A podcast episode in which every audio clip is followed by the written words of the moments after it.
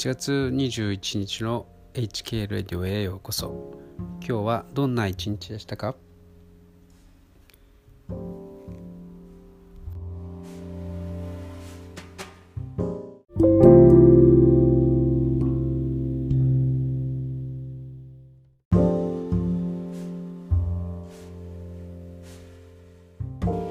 えー、最近ですね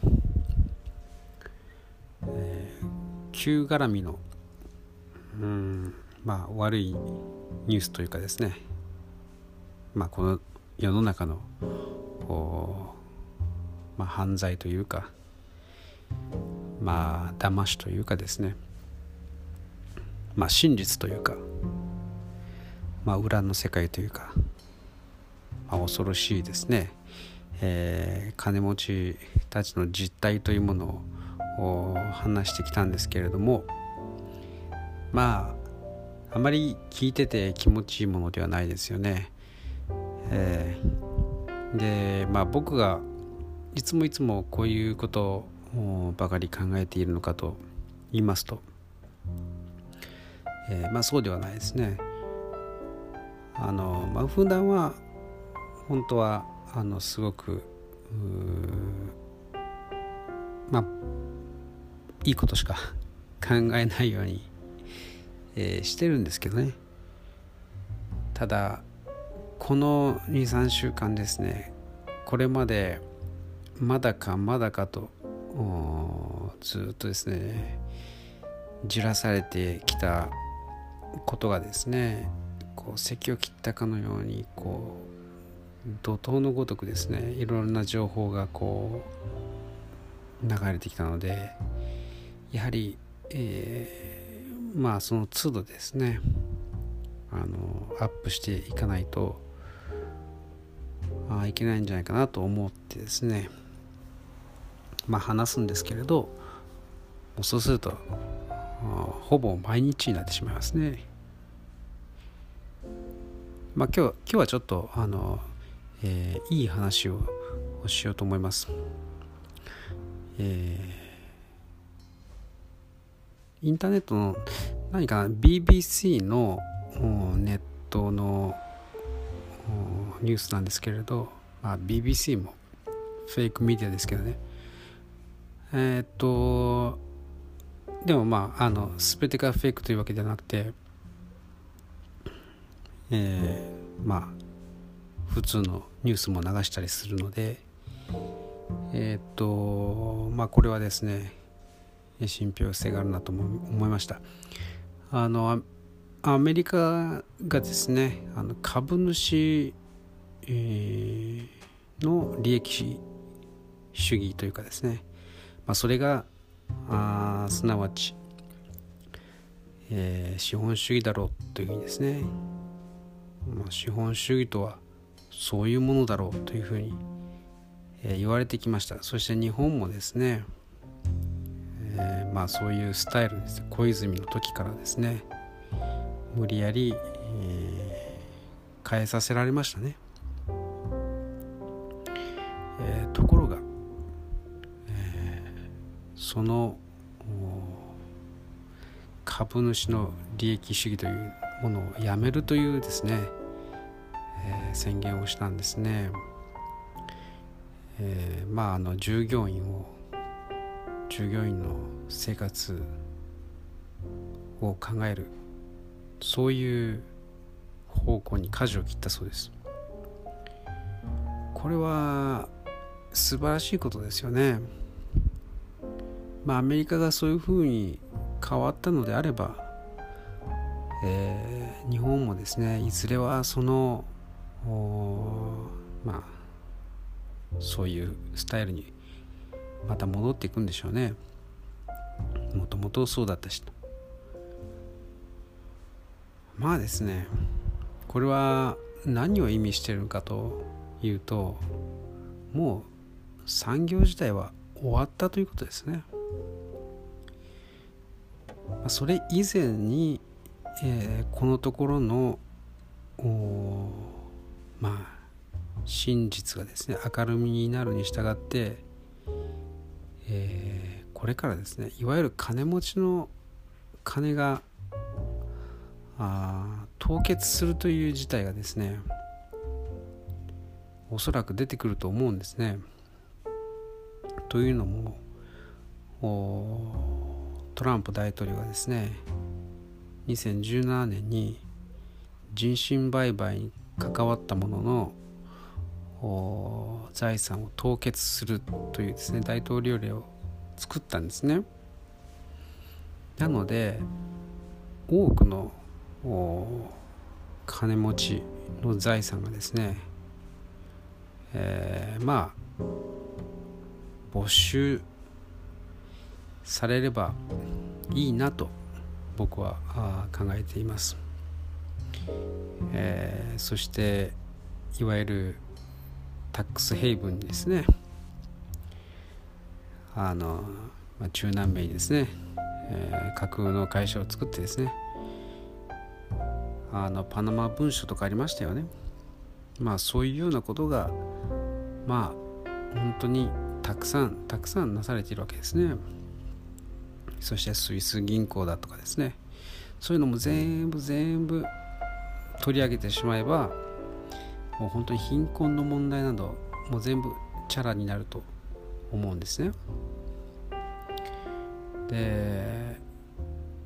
まあそれが一つですね。なので金持ちたちはもうストリートをですね安全に歩けない、えー、状態になってしまったんですね、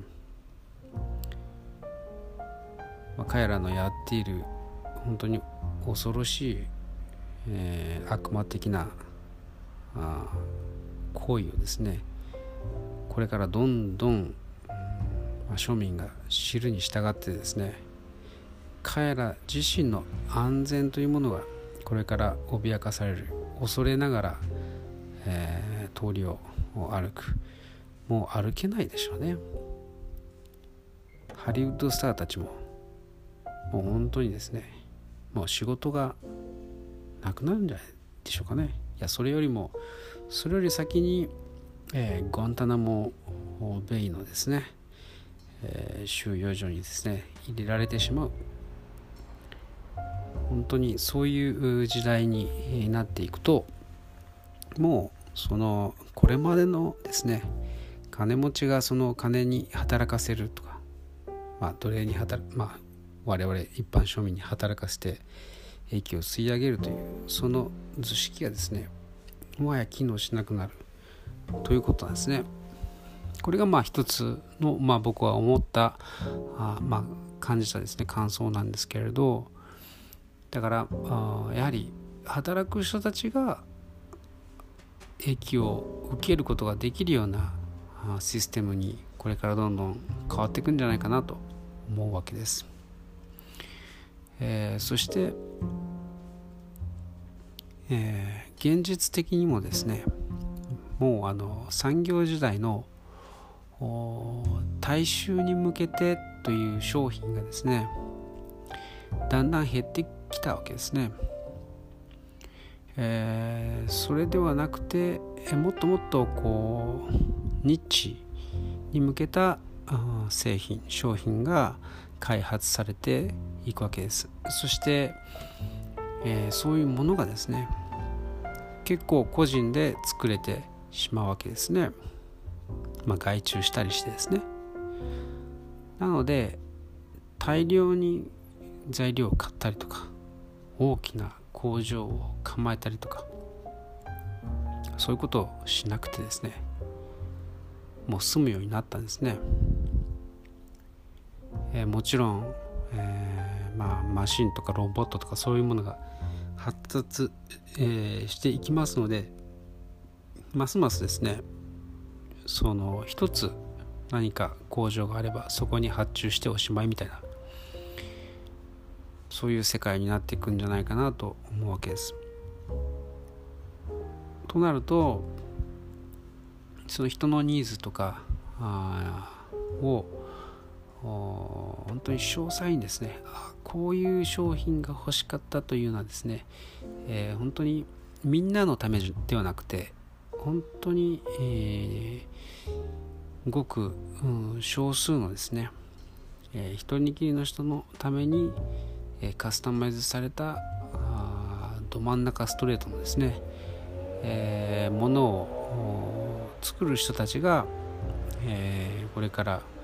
あたくさんたくさん、えー、出てくる、まあ、それはアメリカでそういう動きがあるんですけれど、えー、あともう一つはですねあの全く今まで、えー、考えたことがなかったような新しい、えー、独創的なですね、商品を生み出すとかですね、まあ、そういうタイプのビジネスがどんどんどんどん出てくると。言われてるんですね。それはつまり、えー、まあ人がですねこうアートを生み出すような感じで、えー、自分がですねこうその人のオリジナリティとかその創造性というものをですね、えー、発揮して、えー、作るものなんですねだからあとてもとても何て言うかですねただこう機械的に働くとかそういう風ではなくなってくると僕は考えてるんですね。まあ、機械的に働くんだったら機械がやればいいロボットがやればいいというそういう時代になるとななるはずですのでやはり、えー、ロボットができないところを担うというところでは、えー、どんどんですねその感覚とかですね、えー、芸術性というかですねまあ、芸術っていうかそのアートっていう言葉を使うとすぐにこう絵とかですねそういうものを連想するかもしれませんがそういうことではなくて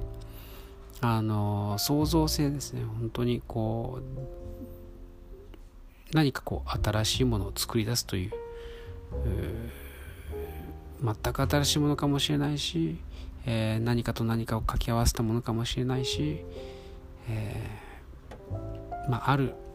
一定のですねあるある特定の人のためのものだったり、えー、まあそういう感じですね。あのとりあえずその、えーまあ、実用性だけを求めてですね一般対象に広く浅くこう受け入れられるようなあそういうものではないということですね。はい。まあ、ということで、えー、これからですね本当に、まあ、僕にとっては本当にこう望ましいというかですねそういう世の中が来ればいいなと僕は思っています。なので、えー、まあ、昨日だったかなその、え株主の、まあ、利益追求主義みたいなそういうのをやめるって言ったところですね、えー、読んでああすごいな。本当に世の中変わってるなと。トランプ大統領本当に世界を変えたなと。思いました。はい。ということで最後まで聞いてくださってありがとうございました。ではまた明日。